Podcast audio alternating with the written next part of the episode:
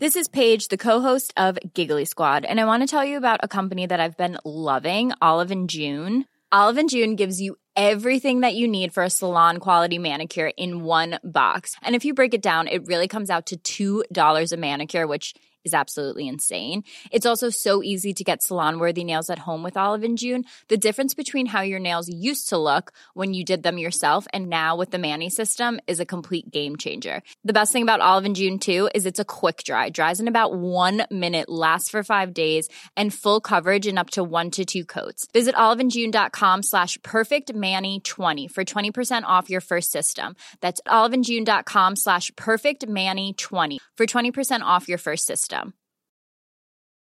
Hey, I'm Ryan Reynolds. Recently, I asked Mint Mobile's legal team if big wireless companies are allowed to raise prices due to inflation. They said yes. And then when I asked if raising prices technically violates those onerous two year contracts, they said, What the f are you talking about, you insane Hollywood ass? F- So to recap, we're cutting the price of Mint Unlimited from $30 a month to just $15 a month. Give it a try at mintmobile.com slash switch. $45 upfront for three months plus taxes and fees. Promo rate for new customers for limited time. Unlimited more than 40 gigabytes per month. Slows. Full terms at mintmobile.com. The following podcast is a member of the Great Big Owl family.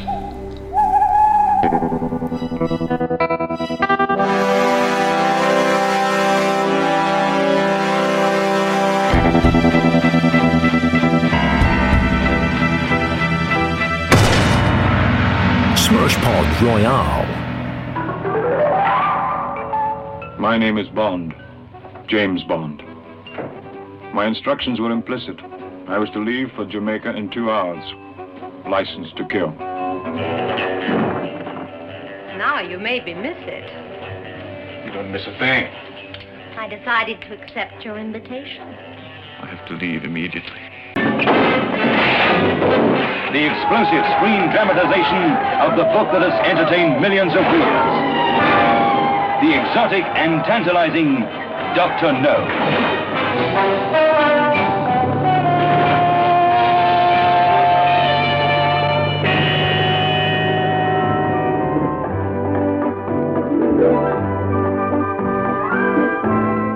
Some people will go to any extremes for a little privacy. And welcome to Smash Pod Royale, a podcast celebrating all the Bond films by those who enjoy, hate, or, you know, just aren't asked about them. Hosted by me, John Rain. This week we'll be heading to Jamaica of our own accord uh, to battle spiders, fight dragons, and try and stop a man who does take no for an answer. Yes, it's Dr. No. And joining me to crush golden statues to prove our virility and strength is writer, author, and Bond fan, Mark O'Connell. Hey, hey, how are we doing? How's, I'm how's, good. the, how's the line in Jamaica? Are we are we getting this? We're good. We're, we're, we're Yeah. coming direct from Crab Key. Great. Yes, I've got Strangway's secretary on the uh, the com links. It usually works. Strangways, here we come. Yep. It's my favourite joke. Um, so, Mark, supply your credentials for those who don't know. Yes. Which one? Oh, that one, the Bond one. The Um, Bond, the Bond one, you the Bond one. Yeah, I'm a Bond fan. I always say that I'm a Bond fan, writer, author. Um, wrote a book called Catching Bullets, Memoirs of a Bond Fan, which grew out of a rather different broccoli springboard, as I call it, where my grandfather was uh, chauffeur and other things. Uh, worked with Cubby for well over 30 years and was, well, Cubby and Broccoli and Bond were in my family before I ever was. So um, I sort of inherited it. I became the family fan. And um, yeah, I just wrote a book about being an 80s Bond kid. Uh, it was sort of my attempt to do fever pitch for the VHS Roger Moore generation. and, it, and it sort of uh, snowballed from there in a great, happy, universal exports type way. It's a magnificent book. Oh, thank you. Thank yes. Um, and I'm so pleased to finally got it. 'cause We, we've been talking about this for bloody ages. Yeah, we yeah we were talking about this before No Time to Die started filming. So yeah, we this was like sort of forty two years ago. Yeah, No But, Time to um, Die was 1986, wasn't it? They started That's that. that's right. That's when it's going to come out. My Yeah, maths yeah. On, very good. on this day in Bond history, No Time to Die was coming out, but um, I'm sure it will come out eventually. Did you do that mild sigh when you realised that that was the day you were going to go and see it? My phone, in fact, it still does it. I never went through my phone and deleted appointments for the rest of the year. And on premiere night, that was a bit of a oh harsh one as I was sort of sat in my Star Wars pajamas, nestling a slightly warm glass of gin, going, "Yeah, could have been somewhere very different tonight." Um, My YouTube my YouTube algorithm threw up the trailer again the other day. oh, oh, that's harsh. I know. So I was like, oh, I'll watch it again. And it was only when I was watching it when Ralph Fiennes stands up and says, "Where's 007? I suddenly thought, oh, we might not be talking about Bond. oh, oh, yeah. Oh gosh, yeah, yeah. Um, Um, so yeah, I got all excited Yeah, again. yeah. No, it's it was one of those tragic things, but it, it'll happen. Uh, let's see if it happens in November. And as it turns out, it was completely the right decision. Yes, yeah, but I mean, the the, this, the decision got slightly mocked and ridiculed. But Bond, guess what? Bond sometimes is ahead of the curve, and Mm. if and when these things can come back to us and the celluloid can start flickering again, I feel Bond could be like the Ben Hur poster boy of, of all of this in Yes. terms of movies and entertainment. Um, and I th- yeah, so just a little more patience will draw hopefully a better prize. And it was a shame because I was beginning to hear really great little things, you know, very privately, very off the record, that Hmm. there was a confidence with the film and it was done. People were happy with it. The whole reshoot thing and it needing to go back was a load of old, um, old stale martini rubbish. That was, uh, and uh, I think people are happy with it. It's, it's a bit like you know, like the athletes that can't go to the Olympics. The uh, the Bond camp were primed and trained and ready for this. Suddenly to have to stop at the last moment and sort of go back to the bench is hardest for them more than anyone. Oh yeah, especially as they were all kind of geared up to do all the promotion around the time, weren't they? I felt, Yeah. I mean, they've probably got hours of interviews stored away till November now, I'd imagine. Yeah, and poor Daniel Craig, he can't like have a beer or a kebab for like eight No. months. he's because normally he's sort of just gone off the film into the premiere. But um, Yeah. yeah, uh, well, just fingers crossed. I'm sort of keeping an eye on other franchises, like oh, what's Black Widow doing, or Mm. you know, is that going to maybe? Um, I mean, people said, oh, look at Trolls Two. It came out online and has done well, but uh, I don't think Trolls Two will be securing another 23 Trolls films. No. So um, I, th- yeah, uh, Bond has different missions to accomplish when it comes to cinema. No. So um, we'll Troll- see. Trolls 2 may have finished itself by the time everyone's finished watching it. So Yes, yeah, exactly, and it's uh, yeah. I, don't, I, I could be very wrong, but I don't think streaming online is where the future of Bond is for right now. no, no. But it seems fitting that we've just talked about the latest, the 25th, Mm. and now we're going to talk about the very first. The twenty first, first, yes, Yeah. absolutely, yeah. Oh, I was going to say the very first James Bond film from 1962. I know. I was really in, pleased to see it again. I've seen Mm. it. It was what as a kid, and we talked about this. Um, it's one of those films where one of those Bond films because I was Team Roger. I was Generation Yeah. Generation Transamerica. I came in the late, well, in the eighties really, but so I kind of picked them up going backwards a hell of a lot. And Doctor No and From Russia with Love and Thunderball, they felt like the vinyl the appearance had that sometimes was cool if you listened to it, but other times, no, I just want to hear Band Aid. Not that I'm equating Band Aid with, um, I don't know, uh, Thunderball, but um, yeah, I. Well, it goes on always- a bit, and there's the underwater sequence at the end in Band Aid that no one likes. Yeah, exactly. Yeah, and both have um, Boy George do really random things. Um, but no, I I am always surprised by how slick Doctor No is, and I don't want to uh, talk over perhaps your trajectory of uh, attack here, but I I watched it again last week, and I was like, my God, this is a fully fledged Bond film already. Its greatest trick is it's pretended we've missed five Bond films. I think Yeah, it is. um, you know, they forget the usual repartee and all of that. It's like, yeah, it's really trying to put its hand in the air and say, look, we can make more of these. It's a very plucky film with a, a great hunger to prove itself, and I think it that you know mostly successfully does. It feels like a, a demo uh, of like when you hear a really good song and then they release the reissue years later and then on the bonus track it's a demo of it and you're like, oh, okay. Yeah, funny you say that. I think the, the perhaps the, the one factor that's aged most badly when it comes to Doctor No is its music score, Mm. and it's not so much the score itself; it's just the mixing in and out of it. I, we, I was like, oh my god, he's lit, he's just opening a hotel door here, and suddenly we have the Bond theme Yes. plowing through, and the way it drops in and out. It was a very different era of music editing and mixing, but it it's really what uh, you know film composers called Mickey Mousing. He walks into a room, so does the theme. Yeah. Um, so yeah, it's slightly it's it's demo tapey with its own demo tape. Yeah. Um, Well, because this I'm- isn't John Barry. John Barry just does the, the theme, doesn't he, at the end? Whereas this Yeah. Monty Norman Yeah. scored this, and obviously didn't know, with all the best will in the world, and why would you if you've written it, what you had? Mm. Yeah, I mean, he did his. Uh, Monty Norman did it because he was like one of the sort of West End darlings of the time, and Yes. Obviously had a good meeting with the Broccoli and Saltzman camp.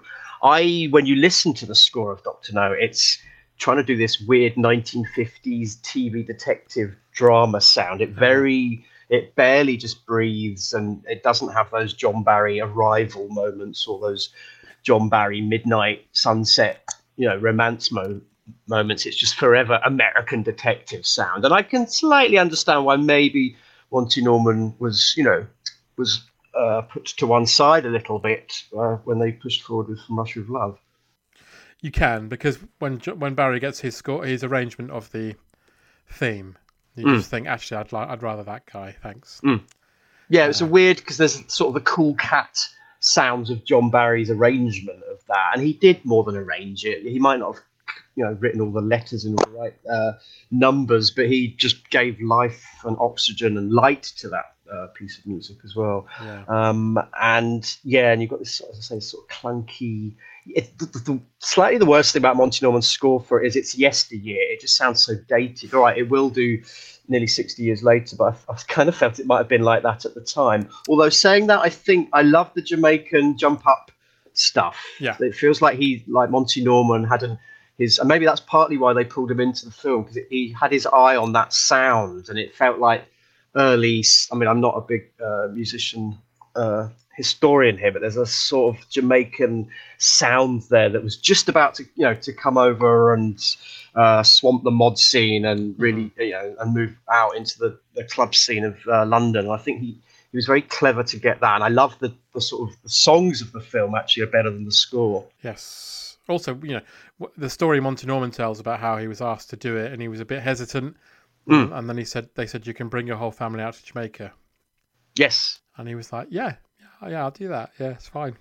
And then Bless This House wife came with him and Yeah. dub- doubled up for Diana Coupland, who was his wife at the time. She, she Yep. obviously did the. Um, that's one of those factoids we all heard as a kid. But yeah, Yeah. She, she did the uh, the actual singing of I think one of fifty two people dubbing Ursula Andress in that film. Yeah, she sang underneath the mango tree. That's right. Yes. Yeah, when Sean joins in. Mm, yes. Um, yeah. But yeah, so Monty Norman's song originally it was called "Bad Sign, Good Sign." Mm. For a proposed musical he was writing for that, "A House for Mister Biswas." And wasn't the opening line or the line of the Bond theme? I was born with an unlucky sneeze, which Yes. is so zeitgeist for 2020. Perhaps, perhaps Monty knew something we didn't. We've gone full circle, Mark. Yes. Um, but the film kicks off with um, a Queen's Club, a, a private members only, Mm, where mm. the aforementioned Strangways is playing cards with his friends. Mm, And then is immediately murdered by three blind mice, which we get in the opening credits, which are again are quite schizophrenic because you have, as we mentioned, the Jamaican music, and you've got this like bongo solo, Mm. and then three blind mice done as a Jamaican sort of cod reggae version. But again, it's like we were talking about. The things are there, like Monty Norman's. Is it Monty Norman who did the credits for this? I'm sure it is, isn't it? Not Monty Norman. Sorry, Maurice Binder. Oh, Maurice Binder, yeah, he Yeah. definitely did them, and allegedly very late in the day with bits of round, sticky white circles that he almost found in a corridor and just threw at the meeting he had to have. And it was his idea to put a, a, a homemade pinhole camera inside a gun barrel Mm. to, to shoot at Bob Simmons. And apparently that was very last minute. Yes. And then Yeah. here we are, like 50 odd years later, and that is the iconic Bond thing. Yeah, I mean, often the last minute decisions or creative decisions are the ones that stick the best. Um, no, I, I mean, I think those titles, they, again, watching it recently, those titles are so fast and energetic for Mm. you know, a film that's nearly 60 years old. And when you look at other cinema that was around, To Kill a Mockingbird and uh, any other film that I can't think of that came out in 1962, um, that it's, again, there's a pulse and a pluck about those titles um, that, you know, sets out the Bond table brilliantly from the get-go. Absolutely. But after Strangways is murdered, we then see his secretary. She's murdered, and the files for Crab Key and Doctor No are taken. Mm. Mm. Yes, they do love a good filing cabinet in a Bond film, even from the get go. I used to think always think it was Peter Lamont um, who was obsessed by uh, filing cabinets in his production design, but no, um, Ken Adam got there first. Because Peter Lamont famously put the uh, was it Moneypenny have her makeup in a filing cabinet? Oh, that's right. Yes, yes, yeah, yeah. I think it might be Octopussy. It's one of the eighties. Yeah, uh, yeah. She's doing uh, probably not Octopussy because she's got her little assistant in that one. But Yeah. um, yeah, it's a weird moment where the uh, yeah the because all women want to look good in the workplace. Especially when James Bond's coming. Yes, yeah, and she's she's forgot to get Angel Delight from the local co-op, so she can't woo him for dinner. Exactly, exactly. Uh, but so London are concerned because they haven't heard from their man in Jamaica. So they decide to send a, a message to their top agent at the club, which is called Le Cercle, Ambassadeurs London. Which is Yes. ki- a kind of a sort of reassuring club for upper class people where you can, it looks like you could run over a poor person in the car park and no one would mind. Yes, yeah, and it's actually a real place, and it's a gorgeous set. I was again watching it, going, "That's a beautiful set because it's all one sort of set and one vision. Mm. Um, I suppose it is the set that launches Bond, so they have to slightly go for it. But again, it's that there- there's a sense of old school, you know, English London private members club traditions, and Bond just already it's presented as something that's beyond that already. He's like, he's that's not his world. He can move within it, but it's not actually his world. And we talk about things they got right in this film, and you can't argue for a second because it's always number one in the most iconic Bond moments ever. Mm. Connery's introduction as Bond. I mean, it's Yeah. phenomenal. Yes, yeah. He sort of gives his name when no one really fully asks. I know she Hmm. asks, "Who are you?" but he sort of gives the full moment, and uh, and the score. You know, the, the theme. If if Monty Norman can throw up the score at any point, then that's the point he's allowed to. Some of the rest of it's in the film's a little um, clunky, but yeah, when he pulls that in and Connery lights a cigarette, it's it is a moment, yeah, and and it, it probably felt like a moment at the time as well. That's why it's you know so important. I- Yeah. I, would imagine. Um, it didn't just become iconic 20 years later; it was iconic sort of 20 minutes later. It makes you wonder whose decision it was ultimately to have him say Bond, James Bond, because again, much with the gun barrel. Yeah, I, maybe it's a Terence Young thing. The director hmm. he was quite quite keen on the, the the chap essence of Bond, the gentleman accoutrements. Perhaps that was just one of his affectations. Because that's who Connery credits with his Bond performance, isn't it? Yes, yeah, he. I mean, I mean Terence Young took Connery under the under his wing when Yeah. he was cast very famously, and it was that famous line about wear your suit in bed or crunch it up or something, just so you can feel it's yours, and a good suit won't crease anyway. Yeah, because Connery later said um, James, Sean Connery is not James Bond, Terence Young is James Bond. Yes, And Yeah, I think that's for someone like yeah. Connery, who seems like a, let's be honest, a, can be a bit of a dick. To be saying that decades later, that just shows the impact he had on him and how he couldn't possibly say for one minute that it wasn't down to himself. yes, yeah, and Terence Young was the first man to direct No Time to Die as well. Yes, that's right. For fact fans, yes, Yeah. yeah. And it's got everybody who, and I think Bernard Lee's in it as well. Yeah, in the No Time to, well, Tank Force or No Time to Die. Yeah, there's a lot of Anthony Newley who uh, went on to do Golf. It's a hell of a lot of Bond people who worked on the original No Time to Die. Yeah. It's quite funny. Luke, yeah, I mean that's that's not an accident either. I would imagine that's a good, nice way of going full circle. I think. Yeah. Um, so Bond gets his message and he goes to see M, and this is where you get a bit of a strange bit. Uh, where he, we, he first walks into Universal Exports, we first meet Moneypenny, and he goes to see M, and we get the um, scene where we meet the first Q, so Major Boothroyd, Mm. played by a different actor who takes away his Beretta and gives him his Walther PPK. Mm. Mm. And we get a moment where M says that they're working for MI7, but as he says it, you can see that his lips are saying MI6, Oh, right. which feels like a great pub quiz question. Mm. And it's also I'll give you another one. I think I, I picked up recently. I- I'm no gunsmith, but and I could be wrong here, and I'll probably get pulled over the uh, the Bond gun. Uh, you- you will, Coles. yes. It's yeah, yeah, I will. I think it's it's not a Walther PPK. It's a Walther PP. Mm. But I will um I will put my hand in the air and get shot with any size gun if I'm wrong on that one. I always get shot. Don't worry about it. They'll leave Good. you alone. Yeah, as long as it's not with a Beretta, because that's a girl's gun. You It can't have that. Yeah.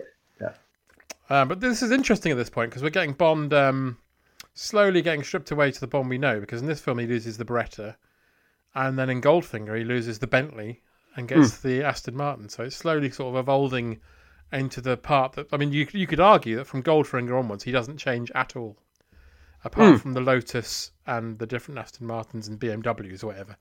Mm, As as, yeah. as his setup, it remains the same. But these early ones, it's gradually a, a sort of accruing bits that become the James Bond we know later on. Mm, mm. Well, the, the movie Bonds like to they use Fleming, their part DNA, uh, even up, you know, No Time to Die. I'm sure there's many well-thumbed paperback Flemings sat on the uh, script table there, but they also like to put their own stamp. You know, whether it's a moment of finality by dumping Blofeld down a Beckton Gasworks chimney in Pure Only to sort of say, sort. I mean, that was a, that was about a different sort of political thing with McClory and Co. Yes. But um, Hmm. yeah, they like to slightly just uh, show their independence. Also, you know, it was the '60s. Let, we have to slightly move on, and that's you know, if, if Fleming's Bond was such a post-war project of 1950s-ness, then the cinematic Bond has to, had to evolve into the 60s and move it away from that a bit. Yeah, a bit. But we should also say as well, when we're talking about No Time to Die and this, there's another parallel in that this and No Time to Die have got the only cases that I can think of where a, a female is part of the screenwriting team. Mm, yes, um, yeah, Johanna Harwood. She did Yeah. this and she had a sweep through on uh, From Russia with Love, the Yeah. next film. Um, she's not the only one. She's the only credited one. I was going to say First credited, I should say. Yeah. Yeah, because there's um, you know Dana Broccoli alone, Cubby Broccoli's wife, uh, her hand and I, you know, fingerprints were on a lot of those Bond scripts and those key Bond decisions. Uh, I always say in the book that Bond was never made in a male vacuum, Hmm. um, and even in uh, uh, 1999 when they shot World Was Not Enough, um, I want to say Dana Stevens, who was Michael Apted's partner, she had a sweep through and wrote it. So yeah, women doing Bond or writing Bond is not that new. Not uh, when you consider it kicked off that way. Um, but yeah, all all more power to Phoebe Waller-Bridge and what she brings. Yeah, absolutely. I can't wait to see it. Uh, also in this one, we got Sylvia Trench, who becomes sort of Bond's girlfriend because another thing people forget is in the beginning of From Russia with Love, he's still with her. Mm, mm. He's the lady Yeah. he's with at the river when he's Yeah, called think- at the beginning. The plan was to probably have her in every film Mm. um, for a while, but then I suppose Moneypenny that that was her role. Yeah. Um, and I believe um, Eunice Gayson's daughter crops up in one of the later films. I'm sure, uh, maybe just as a sort of poolside beauty, but I'm sure she's she sort of came back to the the, the circus. I wonder if it's Die Another Day. That's where they put all the cameos, isn't it? Yeah, I mean everyone's kids in that one. Yeah. Roger Moore and yeah, could be, could be. Again, I will uh, check that one out. I think George Lazenby dangles his balls into one shot in Die Another Day. Oh, oh right, yes. Oh gosh, that's a vision, isn't it? It's disguised as a lava Is lamp, it 1969 balls or his 2002 balls? It's know, a 2002, These things matter. 2002 Oh. balls, but they've CG'd them. Yeah, well, I suppose the older ones would actually be visible in frame. Um, 'cause And, and they make them invisible, like the car, so you can't see them, but he's there. But the cameras are really heavy on his knackers. Yeah, yeah. And they make it look like a lava lamp, so it's really tasteful. yeah, that, yeah. I'm with that. I'm with that. So Bond basically gets it's, they told you have to go to Jamaica and investigate this because uh, we don't know what's happened to them. So he's, he takes his new gun, has a bit of a romp with Sylvia, and then flies off to Jamaica. Mm. Um, and he's being watched to the airport by a mystery man who we later find out is Felix Leiter. Now, our first Felix is Hmm. Jack Lord from Hawaii Five O, which at the time, well, no, was Hawaii Five O big at the time? I think it might have been. It was big. I don't think it was quite a think yeah, I- My Hawaii Five O history is not great. Same. I'm not sure it quite kicked off in '62. No, it feels later, doesn't it? Yeah, it was more. Of, yeah, I can see it's more of a sort of 66, 67 Yeah, thing. And I a friend of agree. mine's a massive fan, so I can hear him texting me angrily now. I think they should bring it back with Paul Dano as the lead part, so they can say, "I'm going to book him. I'm Paul Dano." Oh, yeah, Yeah. yeah, poss- possibly. Wouldn't work as well, No, no, no. but I think it would be a good nod. He could also put his sunglasses half down and wink. Mm, mm.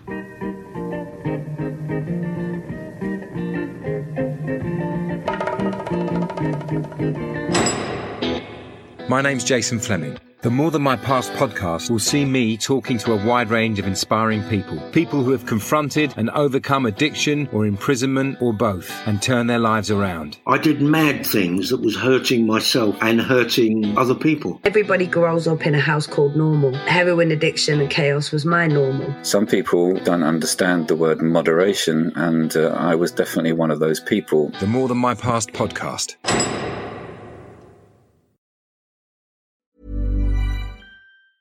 Hey, I'm Ryan Reynolds. Recently, I asked Mint Mobile's legal team if big wireless companies are allowed to raise prices due to inflation. They said yes. And then when I asked if raising prices technically violates those onerous two year contracts, they said, What the f are you talking about, you insane Hollywood ass?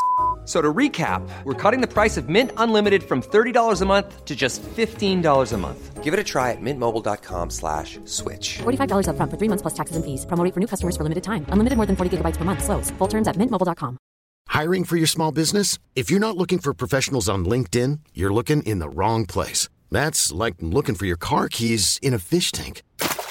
LinkedIn helps you hire professionals you can't find anywhere else, even those who aren't actively searching for a new job but might be open to the perfect role. In a given month, over 70% of LinkedIn users don't even visit other leading job sites. So start looking in the right place. With LinkedIn, you can hire professionals like a professional. Post your free job on linkedin.com slash achieve today. Planning for your next trip? Elevate your travel style with Quince. Quince has all the jet-setting essentials you'll want for your next getaway, like European linen, premium luggage options, buttery soft Italian leather bags, and so much more. And it's all priced at 50 to 80% less than similar brands. Plus, Quince only works with factories that use safe and ethical manufacturing practices. Pack your bags with high-quality essentials you'll be wearing for vacations to come with Quince. Go to quince.com slash trip for free shipping and 365-day returns.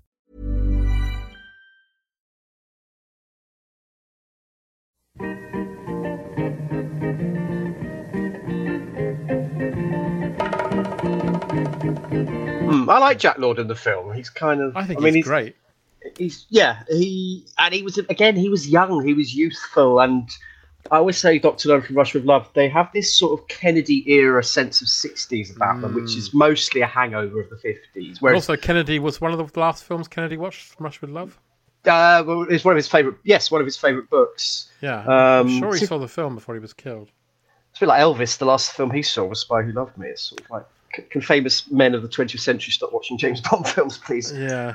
Um, but yeah, so Jack Lord's part of that. He has that sort of Kennedy era, you know, uh, Cape Cod, slicked back hair and glasses. He doesn't do a Um, lot in this, but he's very good at what he does. Yes, yeah, and it's you know, was kind of because Jack Lord was probably more of a name. Certainly, the camera really picks up on him, and Connery walks in as this semi-unknown. It was a bold move because to have a Felix that's dare I say it, slightly better looking and has got more screen oomph than you know early Connery. Yeah, I mean Connery. We should probably say that as well. I mean, it takes a lot of balls to do what they did here because Connery. It wasn't Mm. like he was an unknown, but he wasn't a Mm, leading mm. man known. And to cast him as this huge role was Yeah, abs- yeah, absolutely, and that was down again partly to Dana Broccoli, who. This is one thing I always Yeah. try and say in the book and say whenever I talk about Bond. There's this assumption that, and it, it was there with Ursula Andress coming out of the surf with her bikini and and you know Jill St John, and it, it gets the Bond films get chastised for in their heyday being a bit sexist and and I always say there's a difference between sexist and sexy, but people always overlook that Connery was not an ugly, you know, ugly old uncle. He was a hot, Hmm. virile man. I mean, those scenes where he's having that weird Karen Silkwood nuclear shower, uh, you know, just have a bit of Yeah. bubble bath here, and that gets rid of all sort of toxic uh, nuclear energy. Uh, but he's hot. He is really hot. Yeah, Yes, so is Ursula Andress, and that gets overlooked. So yeah, he he comes in, and it, again, it's not the role as written. The role is not as virile and as panther-like as Connery often gets uh, described. I and I do think time has still not caught up with how good Connery, how much Connery brought to that role. There's a lot of accoutrements. There's a lot of DNA, whether it's Maurice Binder or Peter Hunt, the editor, Oh, yeah. um, and, and Ken, even Ken Adam, and, and the suits and the whole pulse of it. it. It will only work because Connery finally and ultimately made it work. watching this, you can totally understand about um, the terror they had with um, Her Majesty's Secret Mm. Service of having to have someone new. Mm. To the, to the point where all the marketing came out beforehand with no face on it because they didn't want to scare people away with what the new guy looked like. So you had this kind of blank face on the Mm, posters. mm, mm. And you can understand it though, because when you watch, when they must have watched back the rushes of this, they must have just thought, "Christ, what have we got here?" Yeah, I, I, I can imagine there's always a concern about Connery, um, but you know, perhaps it took an American and a Canadian producer just to slightly think outside the box. Um, although, admittedly, Terence Young, British uh, director, but I doubt if, if it had a British director, I don't think Bond would have maybe cast Connery. It would have been more of an Albert Finney or a, a Patrick McGoohan. It would have been someone that was slightly more established. And you know, the hardest role in cinema at the time to cast. I don't know. If, it wasn't quite the uh, screen test hunt that uh, Scarlett O'Hara was, I'm sure, but it, it was. But isn't this the um? Isn't this down to Da- Dana Broccoli as well with Connery? Didn't she, isn't she the one who said he walked like a panther? Yeah, and she'd seen Darby O'Gill and The Little People, which was that Mm. slightly mawkish, leprechaun-y It- late it's 50s terrible. film. If you haven't seen it, don't bother with I saw it one Saturday afternoon on ITV, and it was just like, oh shit. Yeah, same. Yeah, it was like, oh my god. It's interesting seeing Connery at least try and do another accent, Mm, mm. which he would repeat again in The Untouchables, by the way. Mhm. Uh, Yes, but, yeah. yeah. It's a dreadful film. But it, But it got him noticed. It was you know, springboard into into this. Um, it's always interesting to see with any actor, particularly ones who go on to play these huge parts, the sort of small parts. It's like when you see Harrison Ford in American Graffiti. yes, things like that. You're like, oh, I can see how he became this huge megastar after this because he's clearly outshining everybody in this scene with how he looks. Yeah, I mean, with Connery, ultimately, you and Roger Moore as well. You can't just walk into a frame and and say Bond, James Bond. You have to bring something of your own to Yeah. the table. And Connery, particularly in Doctor No, is almost like that panther-like phrase. That panther is used way too much, but there's a sort of balletic grace to how he he's. I was watching it, going, God, it's so you almost move like a drag queen. It's like one foot in front of the other, like you're in heels. Mm. There's a real plodding, you know, sort of sultry feline gait to him, and I'm sh- sure that's what they picked up on. Also, former bodybuilder, so kind of used to presenting himself physically. True, but it was one of those in that era of bodybuilding where it was all that Robert Mitchum just breathe in and do this Yeah. that that, dad, like dads do, at, you know, summer barbecues. It wasn't wasn't really your ripped Ryan Gosling. No, true. But he still. I mean, if you look at him, if you look at him in this and then Diamonds Are Forever, you can see one. One's a bodybuilder, one's a fellow who likes smoking and drinking. I kind of love his body in Drivers Are Forever. Not actually love, not actually love it, but I remember. I'm sh- there was a cut, the version that was on ITV where I'm sure, and this is in my weird pubescent head, I'm sure, but I'm sure I saw Hmm. the top of Connery's lower thatch. I'm like, oh my god! And then I think you do. Yeah, it's when it's that bit where he's walking. Austin Powers like. yeah, yeah. He's walking across the room, but everything kind of blocks his groin. But at the one minute, you see a bit of pube. I'm sure. Uh, yeah, and I was like, oh no, that's that is literally like catching your dad in the in the bath. Like, oh Yeah. no, I didn't need to see that. Oh, quick, put on Doctor No, get him back to Jamaica where he's kind of hot and cool. Because there's that bit in Diamonds Are Forever when he's on like a little moon buggy scooter thing Mm. With the fat tires, and it looks like a dad on holiday in Lanzarote. That's right. But uh, that's Yeah. what's glorious about that film. It has a sort of 1 a.m. the nightclub's over vibe to it, literally and I will defend that film to my dying day. I love. Oh, I Diamonds love Diamonds Are Forever. I do actually think it's one of the best Bond films, and again, it doesn't Hmm. you know, doesn't get much uh, credit for that. But I just the dialogue alone is the best dialogue of any Bond film, just It's collectively. like it's, it's like they've thrown a Roger Moore film at Sean Connery. As but through a sort of Batman '60s lens Yes. of barbed wit, and it's it's really stabbing that film. It stabs at you know Mm. Peter O'Toole, Disney, Mickey Mouse, Bambi and Mm. Thumper, Playboy. It's really stabbing at American culture very carefully, and that's all Tom Mankiewicz and his. I'd love to have met him. He was would have been one of my uh, dinner party guests. Tom. Oh, he was a hero of mine. I was devastated when he died. Mm. He's one of the ones I thought I'll meet you. This this will happen. We'll Mm. sort this. And then uh, fate had other plans. Well, one of my I, I talked about this in another podcast, but my favorite film of all time is Superman the movie. Mm. And it wouldn't be my favorite film of all time without Tom Mankiewicz. So No, and his finger is actually on a lot more Bond films than he gets credit for. He he had a little sweep through on what you know the later seventies ones, and then Spy You Love Me. yeah, and then also Gremlins, Batman. He he. Mm. There's lots of films that he had his uh, fingerprints on. I I know one of his nephews, I think, was, uh, just via social media. He's a uh, sort of anchor man in America. Yes. He, uh, Josh, I want to say Josh Mankiewicz. It is Josh Mankiewicz. And he just privately told me some lovely stories, you know, the, the, the right things you want to hear about Tom, just being a cool cat and the one the younger Mankiewiczes used to look up to. Yes, I wrote an obituary of Mankiewicz with a uh, website I used to work with, uh, used to write for, and uh, Josh retweeted it. Mm. Yeah, And, yeah. he's a good guy. He loved he loved him. Yeah, as we all did. Yeah, yeah, and he. I mean, there's a, such a story there. I've got his book as well as uh, you probably have it as well. But I'd, I'd urge people to read it because uh, Yeah. it, it's very insightful about Hollywood and just structuring a story and structuring a story in a contemporary way. Yeah, anyone can know how to write and structure a script, but to give it Yeah. a contemporary resonance, you know, uh, and that's yeah, that's what he did with Diamonds Are Forever and Superman. Well, uh, if you ever want a, a, a joy for two two and a bit hours, I strongly recommend you listen to the Superman movie commentary with him and Richard Donner. Mm, mm. It's just two old Hollywood friends just chatting. Yeah, yeah. And also, also coming to the table with the same opinion of this is not going to be us. We're not pissing about. We're going to make it set almost Nolan-esque, as, as Nolan-esque as you could get in those days. Mm, mm. Of saying we're setting this in the real world. We're not having Telly Savalas cameoing or you know. Yeah. Anyway. yeah. Anyway, we've we've crossed. Doctor Yes, Doctor No. Back to the beginning. Uh, yeah, so Bond arrives in Jamaica. He gets picked up by a driver, but he doesn't trust him at all.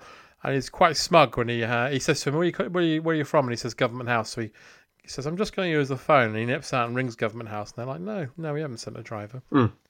And I enjoy that because he's very smug. Mm. That's a good beat of Bond being ahead of the audience, and it's one of those Mm. little rewards. Oh, I like him, and yeah, pulling him into the character. And it also has the broccoli chauffeur thing, which I am biased. I'll always notice this, but I, almost every Bond film has a chauffeur in it. I, in, That's true. In fact, in Skyfall, it, I was just going to say, Skyfall. he plays the chauffeur. He's at the airport uh, Mm. trailing Berenice Marlohe.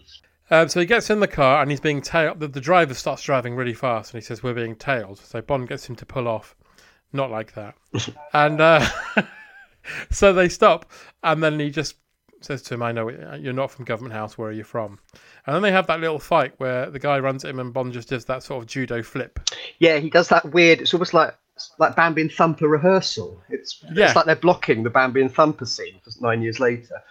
Mm. Uh, but it turns out the, the guy won't tell him and then just takes the suicide pill. Uh, in much the same way I'd do if James Corden never spoke to me. Yeah, but I'd never pick James Corden up from a Jamaican airport No, it's true. because he'd never be cast in a James Bond film. so- Oh, don't say that. He's going to be now, isn't he? Oh no, no. I watched Cats. I watched Cats the other day. He was actually the only decent thing in it because he, he oh, turns to the camera and almost goes, does a yeah, it's this bad. Yes, so Bond drives to the government house and speaks to them and then says basically, I want to see everybody Strangways was playing with that night. And then he says, I want to see them in their natural environment. Yes, and it, Like they're pandas. yes, and it reinf- I love how Jamaica's quite dangerous. I mean, it is when Hmm. it's come up again, and who's who knows what. I mean, it keeps coming back to No Time to Die, doesn't it? Um, Mm. but I, I, I love I, again the Bond films always get accused of being these sort of glamour locale Miami hotspots, and they are obviously, but often they're not. So at the beginning of uh, Doctor No, where we see the three blind men, so they're trailing along some dirt track curb. Although I don't understand how they can walk so near the curb if they're all blind. Um, Yeah. And it's it's it's the back end of Jamaica, and I like when Bond does that. I want I want more back ends of places, as it were, in the Well, Bond. it's, like the Man with the Golden Gun. There's no part of the Man with the Golden Gun, but it looks like, oh, I'd love to go there. Yes, that's yeah. Apart from the island at the end, but everything else looks like a shit. It's sort of like yeah, the the night, the street scenes. It's sort of like Woking. It's sort of, yeah, yeah, it's yeah, horrible. yeah. Um, so he goes to meet everybody at the club and then sort of says to everybody, well, you know, does Strangways have any enemies or anything he did that was a bit weird? And everybody's just like, oh, I don't know, I can't think of anything. And then Dent, it's like, ah, he probably eloped with his secretary. She was rather nice, Mm. which instantly makes him a suspect. Yes, in that sort of Profumo era world. Oh, yeah. And then Pleydell Smith, who's uh, one of the people who was playing with Strangways tonight, says his latest big obsession was fishing. And his friend Potter mentions that a chap called Quarrel was the most expensive to charter of all the fishermen, which I'm assuming means he also offered sort of hand relief. Possibly, yes, possibly, Mhm. and photo ops so that photos can be left on sort of narr- Oh, yeah. narrative shelves at the right moment. yes, they certainly can. What is it about fishing photos in films always give away things? It's not just Bond. There's always ah, Yeah. look who he went fishing with in this picture. Yes. Also, the fishing people he goes away with all get killed. That's true. Yeah, he's he's not perhaps the best. Or maybe maybe Quarrel Junior's all right. I can't remember. I think he's all right. yeah, But certainly Sharky. Bond's TripAdvisor reverse reviews probably not great. Actually. No, don't ever go fishing with this man. Yeah, you're. I'm thinking of um um uh, what's the name actress in Thunderball. Um, oh gosh, uh, I met her recently and she hasn't aged, which is Oh, I know Martine. Martine Beswick. Yeah, Mart- Martine yeah. Beswick. She's also doing a bit of fishing and comes a cropper as well. And Valerie Leon in um Never Say Never Again. Yeah, there's a do not go fishing with Bond. Yeah, I read that on the net. Oh, the, the interwebs. Yeah. Uh, uh, uh, so Bond goes to stop. Bond goes to see Quarrel, and says uh, he says to a woman, "Can you tell me where I can find Quarrel?" And she should say, "Outside Wetherspoons at 11. But no, she he's wouldn't, she wouldn't though No. because Wetherspoons didn't exist then. So yeah, he goes and finds uh, the these the local cleaning his boat and all of that. Yeah. And then, basically, and then the guy says, "Oh, just follow me," and he takes him into the back room of a bar and attacks him. But he hasn't countered with the fact that it's James Bond who knows how to judo flip. into empty boxes of red stripe. Loads of them. Yeah. Which I'm sure was probably an early product placement. Again, the Bond films. Oh, oh it's ridiculous that Bond's drinking Heineken and there's beer and booze adverts everywhere. Well, again, it was there in the beginning. It's there in the novels. Yep. I, I love all the product placement in Bond films because I mean, some of the later ones have been a bit in your face, but sometimes they were just quite fun. Like the, you know, you think of the tank going through the Perrier in Goldeneye. Mm. And the BA billboards in Rio, the British Yes. Airways ones, and the Cinzano. Well, I love Moonraker because it's like Seven Up, Cinzano, Concorde. Yeah. It's that. There's also a bit in the Living Daylights when he's driving through Gibraltar in the, you know, when he's in the jeep. Mm. They go through loads of umbrellas, which are somehow I, I can't remember which alcohol it is now. It's all those ones your parents used to have in the cupboards. Yeah, and you wouldn't exactly. when they went away when you were like fifteen or sixteen. In fact, first time I got really drunk or drunk ever was on Cinzano because I I thought it must be posh because it's always in Bond films on like sort of umbrellas that get knocked sideways. I'm not joking there either. It's like Canada Dry as well, stuff like that. Yeah. So yeah, first time I was age fifteen, got really drunk. Went to see Rocky Five with a mate, and then we got bladdered on Cinzano.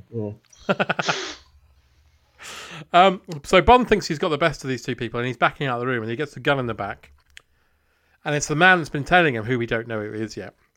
But it turns out it's Felix Leiter of the CIA, and Quarrel and the other chap are working with him, so they're all on the same team. Yeah, it's that tr- and they still do it where oh, who's this Mm-hmm. new? act- That's why they keep changing the actor. It's to, to Yeah. reignite that that little trope and trick of uh, oh, it's. Well, I suppose it still works. It's still cool when we realise it's Jeffrey Wright, but I'd love it if they cast uh, Felix, who we we didn't know was in the film. So suddenly, you know, it's Yeah. oh, I don't know. My favourite one is not he's not Felix. He's mildly connected to Felix, but it's in Live and Let Die where Roger knocks out the two guys who are about to kill him, and as he goes to pick up the gun, you hear "Drop it!" Mm. Yeah. and it turns out it's uh, the guy working for Felix. Yes. Yeah. Who says, "Good disguise, Bond, the white man in Harlem." Yes, exactly. That great scene with Felix he's holding up the ties, and Bond goes, "That's a little frenetic. That'll do, and uh, get rid of that." It's sort of just like juk juk juk done. A genuine Felix Leiter. Mm. Um, so, so Felix they're all on the same team, and they go for a bar at night, and they meet this girl who's been uh, photographing James since he arrived at the airport. And this bit's just weird, Mm. Mm. where she's basically saying that she's been paid to take pictures of him. Mm. Uh, and when they try and hold her against the wheel, she smashes the, one of the bulbs from her camera and slices Quarrel in the face with it. Mm. And he laughs. Yeah, it's a gr- it's a grim beat, but I think it's it, it's grim already when she's licking the bulb at the airport. I mean, Yeah. I maybe that's like a f- early photography trick, but it's really Hmm. kinky and it kind of it always underlines the little slight vice and kink of Bond's world. Uh, like, but yeah, then when she crunches it and that, you know that's broken glass is vicious, however you use it, and it's still vicious that little beat. But yeah, he's sort of and then he's left with that that Technicolor red blood that they all have in the movies of that time. That doesn't Yeah. sort of I don't know what color that red is, but it doesn't actually exist. I think it's letterbox red. Yeah, yeah, it's sort of Golden Gate Bridge red. Yeah, Yeah. yeah, It's so you can see them bleeding at night. yes, yeah. And there's loads of that in Uh, Doctor No. There's loads of that color. There is, uh, but they hear that this is where he first starts hearing about how Crab Keys there's something going on there. So he goes back to see Professor Dent, who was clearly the dodgiest one out of the three, and says, "You know, what was your dealing with Strangways?" And Dent says that uh, he's a geologist, and um, Strangways was after some information about some rocks to see if any of them were valuable, but none of them were, and he threw them all away. Mm. But it's just in such a dodgy way that Bond's like, mm, "I don't believe a word you're saying." Yes, and it's quite brave to sort of make geology. I mean, the next time it does, it's to Kill. Um, and apart from me, no one like that. But um, yeah, the sort of role of geologist, stones and bricks and or rocks are really not great entertainment. But isn't there a bit of Quantum of Solace with a geologist as well? Oh s- yes, Slate, Mm, who who, who it, then yeah. sounds like a rock. Yes. Yeah. Yes, he does. There you go. Uh, but then he's he's a bit spooked by Bond's visit, so he goes to visit. He goes all the way to Crab Key to visit Doctor No, and he's shown into what looks like the interior of a bath. So you've got this kind of big white room, and then you've got this cross in the ceiling that comes down. It looks like he's a plug hole, Mm. and he's basically said you have to kill this man. He's a nuisance, and um, so he gives him a giant spider.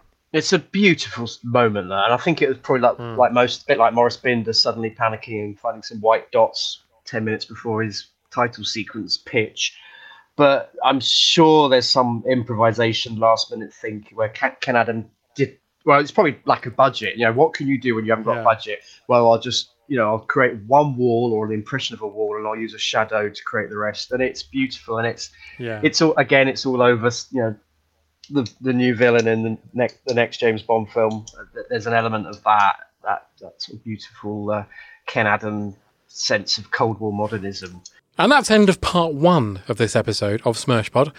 We'll be back later in the week with part two. So please stick around. But in the meantime, why not like, subscribe, review, enjoy, share, tell everybody you like.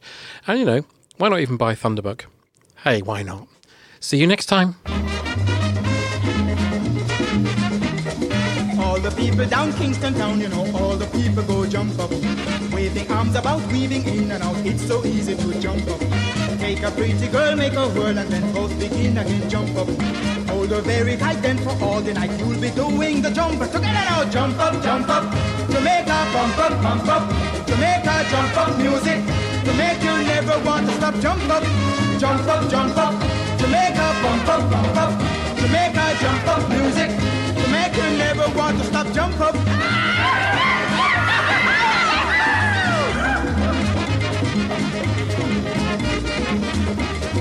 Listen to the band, take her hand and say, here we go again, jump up. Like a ball of fire, you will never tire when you're doing the jump up. All the people down Kingston Town, you know, all the people go jump up. You'll be lost to it once you've tried of it, never give up the jump up. Jump up, jump up,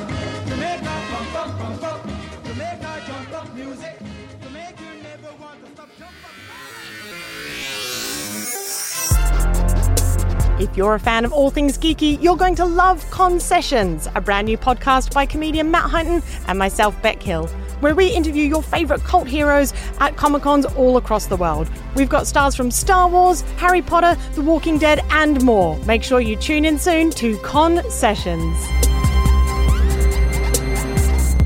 GreatBigOwl.com.